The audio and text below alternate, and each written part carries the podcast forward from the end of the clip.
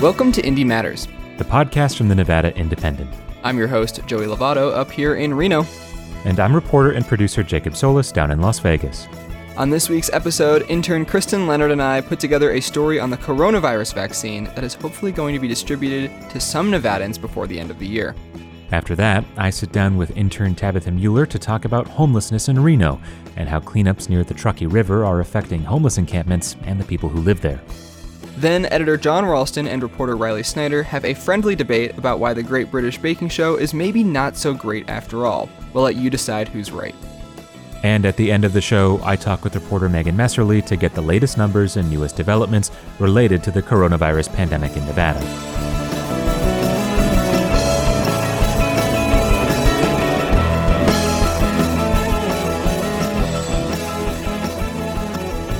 An FDA advisory panel recommended approval on Thursday of the Pfizer vaccine, clearing the way for emergency authorization of the vaccine as early as Friday, December 11th. There's also a vaccine from Moderna under development, too. Questions have surfaced regarding how the vaccines were developed and reviewed, how they'll be delivered, and who will get the first doses.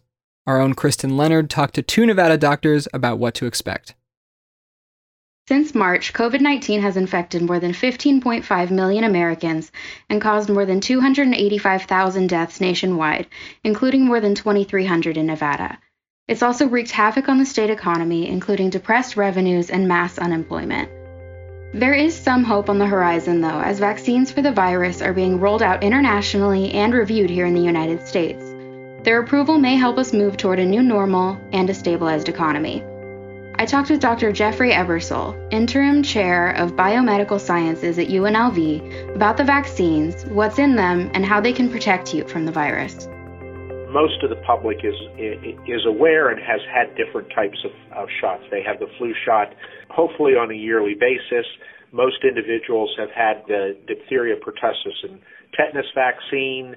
A lot of folks, or at least their children, have had the mumps, measles, and uh, and rubella vaccines. Some folks have had the pneumococcal pneumonia vaccines, and these have all been around for uh, many years, and they're each slightly different. So the diphtheria pertussis vaccine and the pneumococcal vaccine actually use a piece of the pathogen, the bacteria, to immunize uh, individuals with to create immunity. The MMR vaccine actually uses the whole virus, a live virus, but it's what it's called, it's attenuated. In other words, it can't cause an infection. Now, the Pfizer and the Moderna vaccines, which are the ones that are going through for, for rapid, rapid approval, emergency use approval are different, and we don't have any human vaccines that are like this. Uh, and as opposed to using parts of the pathogen or attenuated virus or dead uh, uh, dead viruses, they actually use a part of the nucleic acid from the coronavirus. So Pfizer uses an RNA as part of it. That's ribonucleic acid and Moderna uses DNA, that's deoxyribonucleic acid. So each of these are, are slightly different. The coronavirus, to infect and cause disease, has to first attach to human cells in your nose or throat or wherever. And to do that, it uses this spike protein. So if we block that, then the virus can't infect and cause disease. So each of both Moderna and Pfizer have taken the nucleic acid that codes for this spike protein, and that's what they're using for their vaccine. And even though it seems like it has gone very fast in creating this vaccine, the reality is that both of these companies have been exploring this type of a vaccine for at least the last decade. While how the vaccine works sounds complicated, the task of distributing it to those who need it is just as complex and vital to the success of curbing COVID 19. Dr. Trudy Larson is the Dean of the School of Community Health Sciences at UNR. She talked with me about the rollout of the vaccine in Nevada. The Pfizer vaccine requires a minus 70 storage capacity. So that's a hard one. We have minus 70 freezers at the university, and we are working with the county here to give them one of the, the freezers so that they'll be able to store the vaccines in the county, which is really part of the distribution networks. This vaccine can also stay cold enough in dry ice. So there are many mechanisms to be able to move this vaccine out from its central when it comes in it'll probably come into las vegas and maybe to reno. From those points of distribution out on vans with the specialized dry ice in rural areas. Definitely don't have minus 70 freezers. So the distribution plan through the state is really to have vans with the containers with the dry ice that can keep the vaccines cold enough maybe even sending them out with a, a strike team so to speak vac- extra vaccinators, people to help with the, the data management, because it's quite a long process, a lot of data management, and the smaller facilities will not have enough people to be able to do that. So I think part of the consideration is this special vans, maybe strike teams that can go out with those vans to get the vaccine distributed as efficiently and effectively as possible. We do not want any wasted doses. With this recommendation, it's now up to the FDA to decide whether or not to authorize emergency use. The FDA takes recommendations from this external panel into account, but isn't obligated to abide by them. Now, the Moderna is a little different. Same mRNA, but it doesn't have the minus 70 freezer requirement. It only needs a regular freezer. So we have many, many systems for distribution in place for that regular temperature regulation because we have to do that with other vaccines already. So that one will be an easier distribution process. But Moderna has to go through the same process that the Pfizer did. I have not seen a date yet for the Moderna proposal to be reviewed by the vaccine committee. So, if all goes well, we will have two vaccines by the end of the month that have been authorized for emergency use.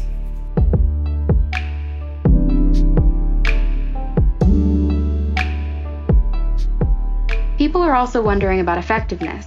The trials by Pfizer included about 45,000 people, but this vaccine will be distributed to millions.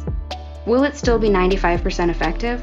To answer that, here is once again Dr. Ebersole, followed by Dr. Larson. If we look historically at most of the viral vaccines that are out there, if they get up to the area of about 75% or so effectiveness, that, that seems to be a ballpark. So there is a potential that these vaccines, when they're used in a larger portion of the population, that effectiveness will drop down where other vaccines are. Or there is a potential that this unique way of going about the vaccine is actually extremely successful and even better than the, the, the types that were used in the past. We won't know that until we uh, vaccinate a larger portion of the population, then follow them over time. We need to continue with masks and social distancing until at least 70% of the population is vaccinated. And and and if it's a little less effective 90% still that 70% is excellent. It will be it will be what we need to, so that susceptible people are separated by people who are not susceptible. The effective rates represent the proven ability of the vaccine to prevent illness meaning people will not experience the potentially life-threatening symptoms of covid-19 a question still facing both Pfizer and Moderna is whether the vaccine will also prevent infection. Can we expect these same effectiveness rates? Because it was really clear between the difference between the placebo group and the vaccinated group. Really clear. And that is a sample size that determines statistically significant findings. So, might it be a little less effective? Maybe, because there's two questions we don't know how to answer yet. One is we do know these vaccines are effective against illness, COVID related illness. We do not know if it's that effective against infection. So, so one of the things that that's a that's a bigger question anyway, where we're going to have to go and culture people serially and find out if they get it, you know, even though they're vaccinated. So that's one of the questions we don't have. So the issue is, that's really important to uh, understand is even if you've been vaccinated, you have to have masks and social distancing to continue. It has to continue.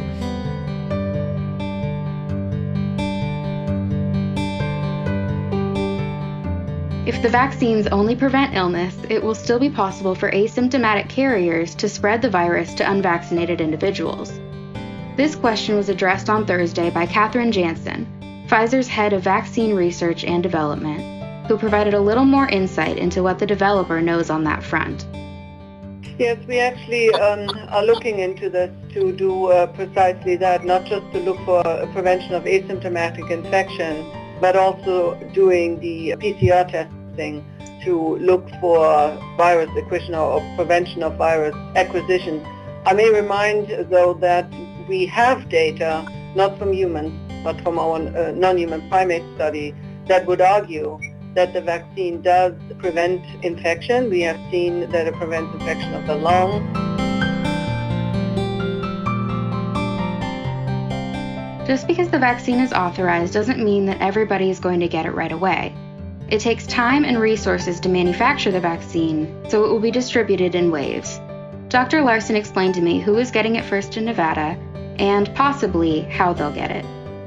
The ICU staff doctors, nurses, respiratory therapists, people who really work with those who have COVID, and the emergency departments, where they often uh, have not identified a COVID yet and get exposed during the process of it, right? So those are you know were, are pretty two high profile areas that the vaccines might go to first and then the other group are the uh, long-term care facilities these are our nursing homes and those that have higher level of care. That's where most many of our deaths are coming from, and so they're also targeted in the first tier. I know that here in Washoe County, the first one, the first doses may be actually distributed via drive-through vaccines where you drive up in your car, much like they're doing for testing, only it's a vaccination process with the same steps, you know.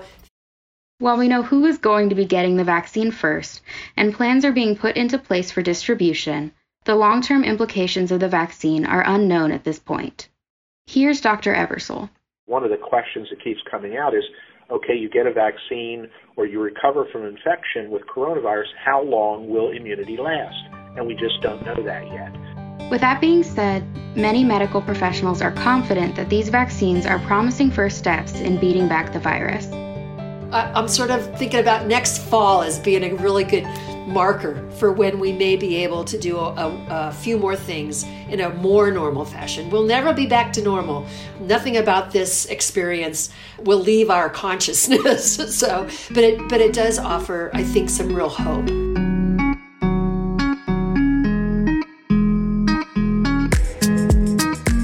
The Pfizer vaccine may start seeing distribution in the US as early as the week of December 14th, and the Moderna vaccine is expected to move through the FDA approval process in the coming weeks as well. Kristen Leonard is an intern with us here at the Nevada Independent. She's covered the election, coronavirus, and many other crazy things that have happened this year. Her tenure with us is coming to a close, and she has done an amazing job with us every step of the way. If you're a news organization looking for a reporter, hire Kristen. This story was produced by Kristen Leonard and also produced and edited by me, Joey Lovato. If you want to read more about the vaccine rollout, stick with us here at the Nevada Independent as more news comes out about it.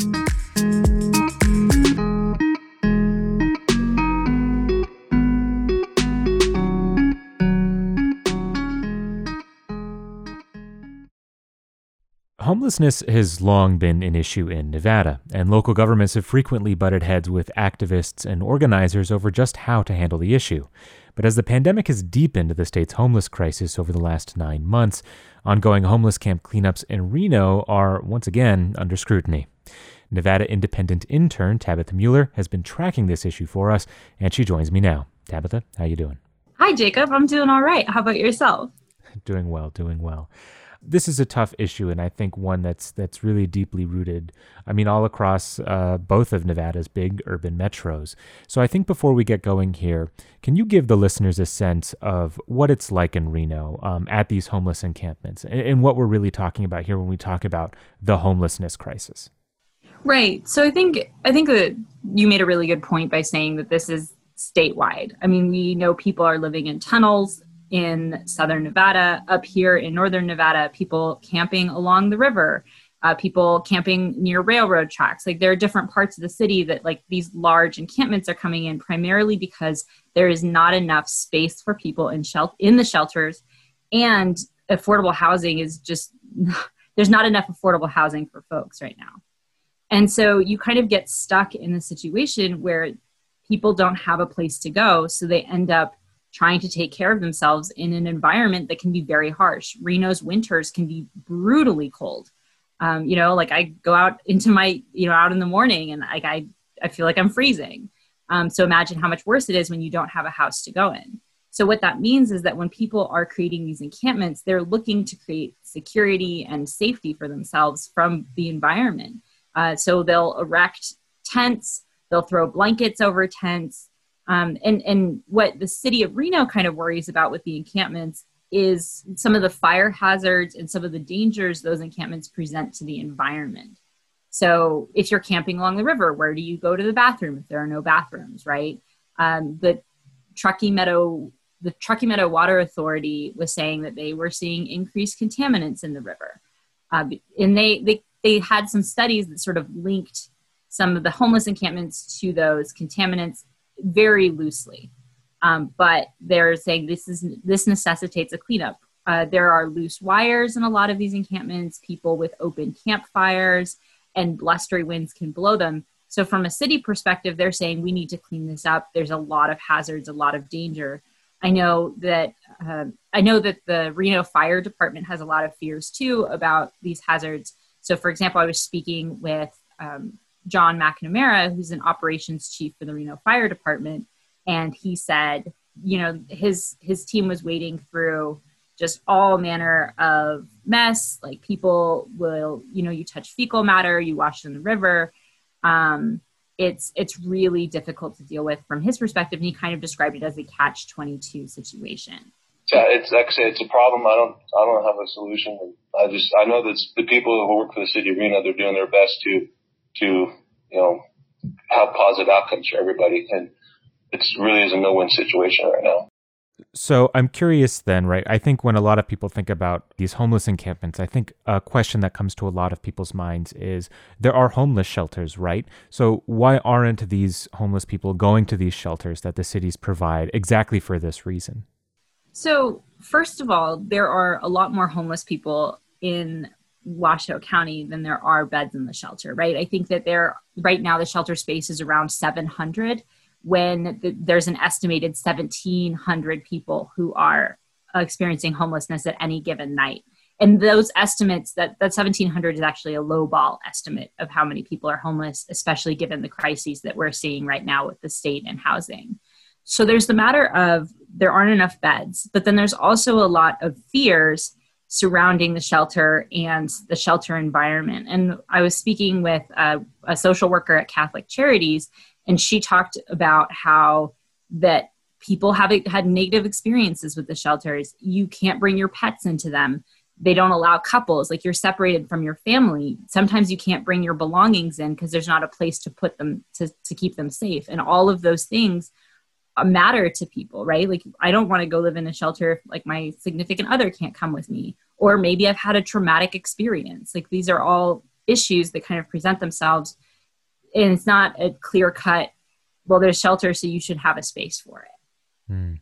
so we've talked a little bit about why the city officials are concerned about these encampments right? It, that it's a public health issue in their eyes and they're worried about be it the river fires what have you on the flip side of this, a lot of activists and organizers, social workers, etc., right, are concerned that these actions by the city to clean up these encampments aren't having the intended effect and aren't actually helping the people affected by homelessness. Can you dig into that a little bit? What is the concern on that side of the issue? So, I think a large part of the issue is that there are a lot of structural factors that are going into this. And uh, Aria Overli, a community organizer with ACTIONN, a faith based, uh, kind of progressive nonprofit, she said, kind of saying there's environmental hazards and saying the cleanups need to happen that's one thing. But we need to look at the factors that are causing this homelessness, right? The factors that go into, say, not having public restrooms for people to use, not having trash disposal options, no healthcare services.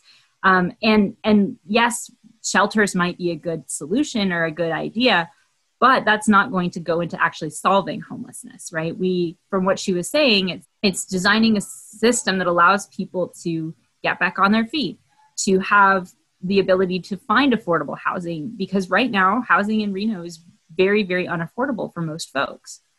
So, on the flip side of all this, obviously the people at the center of this are the people who are homeless and who are being moved away from these encampments and, like you said earlier, may not be comfortable with shelters and, and now have to find somewhere else to go. So, you talked to some of these people. Uh, what were they telling you? So, a lot of people were telling me that, you know, this is like so many people I spoke to were saying this is not the situation that they wanted to be in you know and so many people are saying you know i work i can't afford a place to live but i don't really have anywhere else to go. A lot of others were talking about how the situation the way the city handles homelessness or or not speaking with them not listening right? Not sitting down and saying okay how can we help you? It, it's sometimes people coming in and saying well this is what we think you need. There's actually a group right now that's working on trying to get tents for homeless people because a lot of donations that come in most people are donating different things that they think people need versus what they actually need. So, for example, someone I was speaking with is like, you know, it's great to get clothes, but what I could really use is a tent. What I could really use is a sleeping bag. What I could really use, you know, like like I need a place to go and throw my trash away. Like there are groups of people in these encampments who are trying to clean them up, but they don't have anywhere to throw that trash. Um, and so I think that there's a really strong desire to see more communication between um, officials and those living in the encampments versus sort of a dismissal of, of them. So, this is obviously a very complex problem, right? If we could have solved homelessness, we would have solved homelessness. So, is there a sense right now, knowing the problems inherent with these cleanups, but also the problems inherent with leaving the camps as they are, um, of where the city wants to go from here? Have there been different solutions uh, proposed, or, or is the pandemic really putting a hold on all this kind of stuff? That's a good question. And I think what the city is talking about right now, officials in the region kind of hope to reduce the need for homeless encampments through a new facility that's being built. It's about 46,000 square feet I think it's about that's about 15 acres. And it's going to be referred to what's as the Nevada Cares Campus. And city officials from the city of Reno, the city of Sparks, and Washoe County um, are kind of designing this as a space for not just shelters, but wraparound care services. So they're hoping to set up a designated campground, um, health care, um, places for people to come. And by designated campground, a place where people can camp and they don't have to stay in the shelter, but it's a little bit safer than being out in the cold or, or next to the river, for example. Reno City Council Neoma Jardon kind of described this as a place that will be a centralized location, and they actually want to work with, from what the city is saying, they want to work with homeless advocates to kind of develop what some of the services will be. Problem is, is that this won't be built until probably February. So you have we're still looking mm. at a couple of months of pretty cold weather coming in and these cleanups taking place. And what advocates say about the cleanups sort of the big issue too is great, you can come in and clean up a space, but that just means these homeless encampments are going to keep moving because people aren't it's not like they're getting housed once the cleanup happens.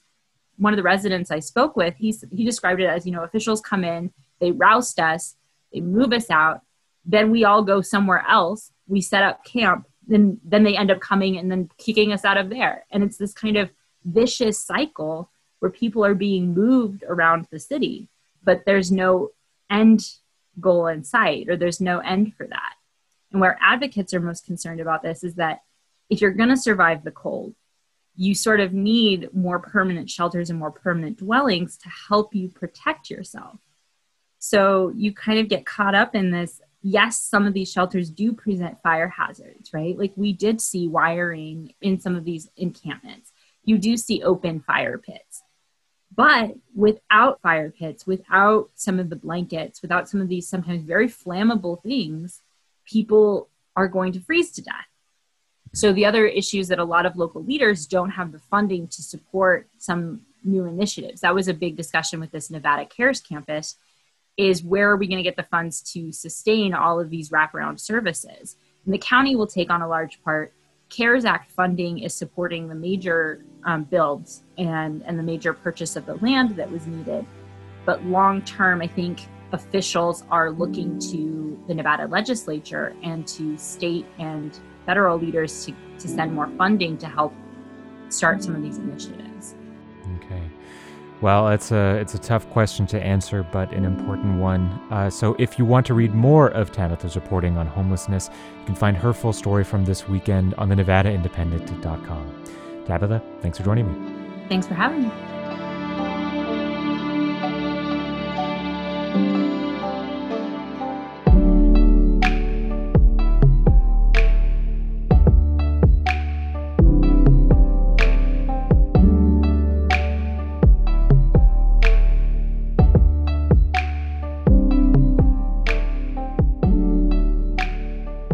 All right, and so we are on the third segment of the podcast, and I am joined by reporter Riley Snyder and editor John Ralston. We had our yearly retreat over Zoom this year, and during that retreat, uh, the topic during a break was brought up about the Great British Baking Show. And to, to my surprise, that caused some immediate heated discussion between specifically John and Riley. This is a show I've never seen, so I'm already a great debate moderator here. But I'm just going to let you guys uh, discuss, you know, what what it is that you like or dislike about the show and you can try and convince me and the audience to either watch it or not. Well sure. Why don't we start with john explaining why he wrongly does not enjoy the british baking show and the, the wonderful twee and elaborate baked creations they develop week to week. So let me just say that riley some people on this podcast may not know is is uh, a supposed genius in the kitchen. And so i can see why he would be attracted to, to a program like this, as is my girlfriend, Sarah, who is also a, a, an amazing cook. And just she absolutely loves this show. And, and the only reason I've seen it is because uh, I, I happen to wander in the room when, when, when she's watching. I can understand. I, I have no interest in cooking shows. I admit it. Uh, you can you, you, can call me narrow-minded. You can say whatever you want, Riley. But but uh, what what I really dislike about the show, and I, I, this is how I feel about shows like this, although this is an especially bad example of it, is you see these really earnest people who love making these complex creations and often they will screw up or not make them up to par. And and i just think these and the brits are the worst at being nasty right? And so i, I just i hate seeing them uh, have their hopes dashed, uh, or even worse, I guess that, that, they winnow it down and they're sending people home. Uh, and so I just find the whole thing to be uncomfortable. I would like to respond by saying that compared to almost any other reality show you can watch on American or British television, I find the Great British Baking Show to be pretty positive. Yes, people screw up. Yes, they fall short of what they kind of had set out to do. But I think there's a lot of like just sort of community internal support between contestants. Usually it's like, I'm not here to make friends, blah, blah, blah, whatever. And so it's sort of a breath, breath of fresh air to watch people be helpful for each other, help each other out on projects. Yeah, they do screw up. I think there's been recent criticism of the show because the Paul Hollywood host kind of runs roughshod over people and is kind of the the Guy Fieri of Great Britain. So people don't really like him. I preferred earlier seasons where they had two hosts that were very funny and always kind of put him in his place. Mary Berry, who's I guess a very famous baker in Britain, kind of was an equal and counterbalancing force. So I haven't liked recent seasons as much. So I understand why John might not like that. But you know, I, I do like cooking. I do like, like baking. It is, it sounds weird, but like it is emotional, right? Like I'm not going to bake a loaf of banana bread just for myself. It's something you're making for someone else. You want to impress other people. And when you fall short, that is, it's like, it's a little embarrassing. It's a little emotional because you're putting something of yourself out there. So I understand why people like get kind of worked up about, you know, a gingerbread house or something and that leads to tears falling but it makes it makes sense because you know you're putting yourself out there you're showing all of Netflix, all of TV, that this is something that I think I can do really well, that I can like really put together and impress people. And it is a bummer to fall short, but I don't think they ever really like get down on them like some other reality shows do. That's probably right. I, I don't my experience with reality shows is the Indie family, and that's enough drama for me. So I have no desire uh, to watch any any of the other ones. And I, have only seen other ones in passing. And I'm sure you're right that on, on shows like Survivor or The Voice or whatever those other shows are, that people are more brutal. That Simon Cowell guy, I guess, is just super nasty, right? That's how he made his uh, reputation. But but I guess what I'm wondering, Riley, is what do you, I mean? This is like an international phenomenon. This show, right? I mean, why do people like this? I mean, there's other cooking or baking shows on TV, right? What is it about this one? Do you think? I think it's a combination of the like general positivity of the show. Like they kind of stick to the same structure and it's all very positive beyond like the review section, but they kind of move past that very quickly. So it's predictable in that sense. It's very positive. And I think like especially in 2020, it's very soothing to watch like people who are good at something do something well. Like I don't feel like we get to really watch that in our line of work all the time. So it's just nice to like watch people who are talented do things that are like very difficult to do and pull it off. And they do pull it off. I would say like most of the the baked creations they do on the show are like extremely ambitious and they usually 70 80% of the time come together yeah, I mean, it, some of the stuff looks delicious to me. I, and my only really experience with cooking is I love to eat, and so, and, and as I said, my girlfriend Sarah is a, an amazing cook. I, I, can see why she likes it, and she loves to bake as well. Have you ever tried anything that they did or anything remotely like it, Riley, based on watching the show? Nothing like as adventurous. Like I haven't made Swiss rolls or anything crazy like that. I mean, I do like pumpkin pies for Thanksgiving and then just kind of simple stuff like that, but nothing as crazy. But it does like it inspires you because it's fun. Like you can like really bring people together. I think food is like a great equalizer among people and bringing people together. Obviously, a lot harder during the pandemic, but it has like every time I watch this, I'm like, I should make a loaf of bread tomorrow or something like that. It just kind of brings that that that part out of me a little bit more whenever I watch it. You know, it's interesting, Joey, since you've never seen the show. The, what I what I've seen is yeah, he mentioned this guy Paul, who I think is a complete jerk, and then there's a, a woman who also judges. I, I, I don't know her name, Riley, but she is relatively nice. And then there's just like these two random guys who essentially are there for comic relief. Like I, I have no idea what they're. I think they're there for two reasons. One for comic relief. I don't know why you need uh, co- comic relief, but they're also there to kind of like make the contestants feel better at various times. Like they walk around and and they say, uh, uh, "Do I have that right, Riley?" Yeah, so one of the criticisms with the show is that it originally was airing on the BBC, so it was like publicly funded. They had uh, majority female, two female hosts, and then the Paul Hollywood guy that you don't like, probably because he reminds you of yourself, and the other host, Mary Berry. But there was like a contract dispute, and everyone left except for Paul Hollywood. They kept the format the same, but they brought in new people. So I like the first seasons on Netflix with the original cast. I think you might like that a little bit better, just because I thought the just the general vibe and like kind of the groove, it was a little bit more balanced as opposed to like again, I think British Guy Fieri is probably the best way to describe the Paul Hollywood's general demeanor and vibes. But yeah, I think that's sort of the the, the issue that that you might run into. Well, hopefully we can, you know, at some point, I remember back in the 2019 legislative session in Carson City, I'd come down a lot. And Riley, you would always make fantastic dinners. One day when we can get back together again, we'll have to do the great indie baking show and you and Jon can uh, face off. well, I think, I think Riley and Sarah uh, trying to make some kind of complicated thing will be a fun uh, thing to watch. Uh, that, that I'd watch. I, will never turn down Riley making me uh, baked goods. I remember uh, in, in 2017 when Joey was a mere intern. I think I made homemade taquitos, and he took some and went in his car and like had an epiphany about how good they were. So he's a, he's a fan. I think that was before I was comfortable enough to hang out with you guys, and you gave them to me, and I literally sat outside of your house and ate them before I drove home they ostracized you early on. I had never heard of this. Joey, get out of the house. We don't want to hang with you. I, I, think it was more me being awkward and uncomfortable, but but yes, many good memories in both of the uh, the 2017 and the 2019 legislative sessions, and hopefully in the 2021 session we will make some memories as well, although it may be uh, social distance. But Riley, Jon, thanks so much for uh, coming on to debate this very odd topic that I just felt you two needed to hash out outside of the indie retreat. I feel better now. Yeah, I feel great since I won the debate. So thanks, Joey, for having No problem. Thanks, guys. That was a foregone conclusion.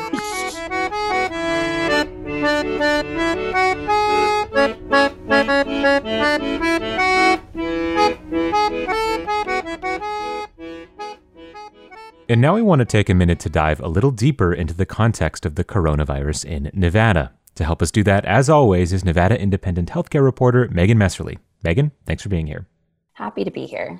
All right, Megan. So, as always, before we get into anything else, we're going to start with the numbers. Um, they've not been great, uh, but let's just get into it. Noting that we're recording at around 9 a.m. on Friday, December 11th, what can you tell us about the data? Yeah, so let's start off talking a little bit about uh, the case numbers. So, so as of right now, we're we're sitting just a little bit below 180,000 cases. We're at 179, 454 COVID 19 cases confirmed across Nevada since the beginning of the pandemic. We talked a little bit about this last week, but um, you know we've been expecting to see a spike associated with Thanksgiving gatherings, and this is around the time that we would start to see that if, if we're going to see one. Uh, we talked a little bit last week about how we had actually seen a little bit of a decrease in the numbers. If you look at our, our graphs online on our data page, you can see that little blip. Uh, essentially, state officials have looked at that and, and attributed that to a couple things. Uh, one, decreases in people seeking out testing and not as many testing sites being open over the Thanksgiving holiday. People are also with their families, so maybe not as eager to seek out uh, testing uh, dur- during the holiday period. And then two, you know, labs maybe not processing those results, you know, as quickly because of giving their staff time off over the holiday. So we saw that those couple um, days of decreases, but now we started to see the numbers increase again. So we're kind of waiting to see you know, do we kind of continue at the steady pace that we have been for the last, um, you know, now couple months, or do we start to see an even sharper spike, um, you know, driven by these these Thanksgiving gatherings? So that's what we're going to be watching out for uh, in the coming weeks. It's worth mentioning uh, deaths as well have have been on the rise. Uh, we've talked a little bit about this as well, but you know, deaths death trends tend to lag case trends by about five or, or so weeks uh, because it takes some time for you to get infected get sick enough to go to the hospital seek treatment and, and then eventually um, um, pass away from the illness uh, so we're, we are seeing though an increase in, in deaths and, and we're, we're seeing um, higher levels of deaths now than we were over the summer. Uh, we haven't, if you look at um, sort of the, the, numbers on cases, we're sort of, you know, double or more than double where we were. We're not there yet with deaths. We're just a little bit above where we were at our peak over the summer, but, but those numbers do seem to be increasing. So, you know, just keeping an eye on those and, and seeing where they go. I know hospital officials have said, you know, they're, they're better at treated treating COVID now than they were at the beginning. Obviously, you know now you know when you've had your when it's your first COVID case, you just don't have a lot of uh, clinical competency to know you know what you're doing. But now you know they've treated many many COVID patients, and there's um, more of a sense of sort of best practices and, and what should be done for patients in the hospital. So um, so we're still waiting to see exactly what those uh, death trends uh, look like. And then speaking of hospitalizations, um, as I, I reported in uh, coronavirus contextualized this week, uh, Nevada is now the first in the nation for uh, most COVID nineteen hospitalizations per capita. So again, that's that's current COVID nineteen hospitalizations, not cumulative. That's people who are currently in the hospital with COVID nineteen. Um, South Dakota was ahead of us last week, but now uh, Nevada is number one, and hospitals have been talking about the strain that they've been experiencing. We've talked about Renown setting up their alternate care site in their parking garage. Um, the rural hospitals have been talking about, you know, they don't have big parking garages to set up alternate care sites. So, you know, some have um, like warehouses they've converted uh, to these alternate care sites. Some are using um, you know parking lots they're kind of using every uh, square inch of space that that they can. Um, they they were saying it's you know it's a problem of too many patients not enough staff but then the rural hospitals just not enough space as well in which to put them or even these sort of ancillary uh, facilities to be to be converted into hospital space. So that's that's the challenge that they're facing right now Mm. So, as we look at these hospital numbers, worth noting then that there are just a couple days left on the governor's statewide pause. Uh, do we have a sense on when we're going to get an update from the governor on any possible new restrictions the state might see? Yeah, so it's worth noting that this was a three week statewide pause. You know, we, have talked about this that changed uh, limits on capacity, certain places like restaurants. Um, it also uh, limited gathering sizes. You're supposed to, you know, restrict your gatherings to no more than two households. Um, you're supposed to wear masks all the time now, and in all gatherings, whether you know private, private or public. Um, and and that was a three week period, and that's set to expire on Tuesday. So we're going to be expecting to hear some sort of an update on on you know where things are at. Um, you know, the governor had addressed this during his last press conference, saying, you know, we haven't seen uh, the data improve and he, he doesn't want to put in place uh, you know restrictions that are going to hurt businesses because he knows that you know the economy really can't uh, take you know take mu- you know much more of a blow than it already has um, but it's going to be this question, I think, in the next couple days. You know, do we start to see the numbers turning around? They they don't seem to be doing that, uh, and if that continues to be the case, then then what new restrictions um, are going to be in place? I know a lot of a lot of jurisdictions are are worried about that and worried about what might be coming down the pipeline, but we should have more uh, information on that in the coming days. Hmm. Well, looking toward the future a bit, we know the vaccine is on its way. There are several vaccine candidates, and obviously in Britain, I'm sure most people know that they have already started vaccinating some elderly Britons. Are a little not quite there in the United States. Is there a sense in Nevada of when uh, we're going to see the vaccine here? Yeah, so uh, an FDA uh, committee met uh, on Thursday this week um, to review the vaccine and review the, the data associated with it. Um, they made a recommendation to, to approve uh, use of the vaccine, but now that has to go to the actual FDA. So, uh, you know, folks are typically saying, you know, the FDA typically takes the recommendation of this committee, but, you know, to cro- cross your T's and dot your I's, the FDA technically still has to give its um, seal of approval before the vaccine can go ahead. A lot of folks are looking at, um, you know, possibly Monday or Tuesday of next week to begin uh, distribution of the vaccine. Um, state officials haven't haven't yet given an update on that because it's all completely dependent on the federal government and then you know just shipping. And then once the vaccines come into nevada they need to be distributed across the state. So a little bit of logistical challenge there but they have those plans in place so that as soon as you know they get the date saying okay the vaccines are coming to nevada on this date they can you know go from there and, and start this process of again vaccinating. It's going to be the frontline healthcare workers uh, and then like n- nursing home residents, um, the long-term care facility residents who are going to be at the, the first of line. So we're expecting that to begin uh, next week if, if, if the FDA gives its okay. Okay. Well, we'll have to leave it there for today. If you want to know more about the coronavirus in Nevada, you can head to our website, thenevadaindependent.com. There you can find weekly updates from Megan in her coronavirus contextualized series, as well as a regularly updated dashboard with all the latest COVID 19 data. Megan, thanks for joining me. Thanks for having me.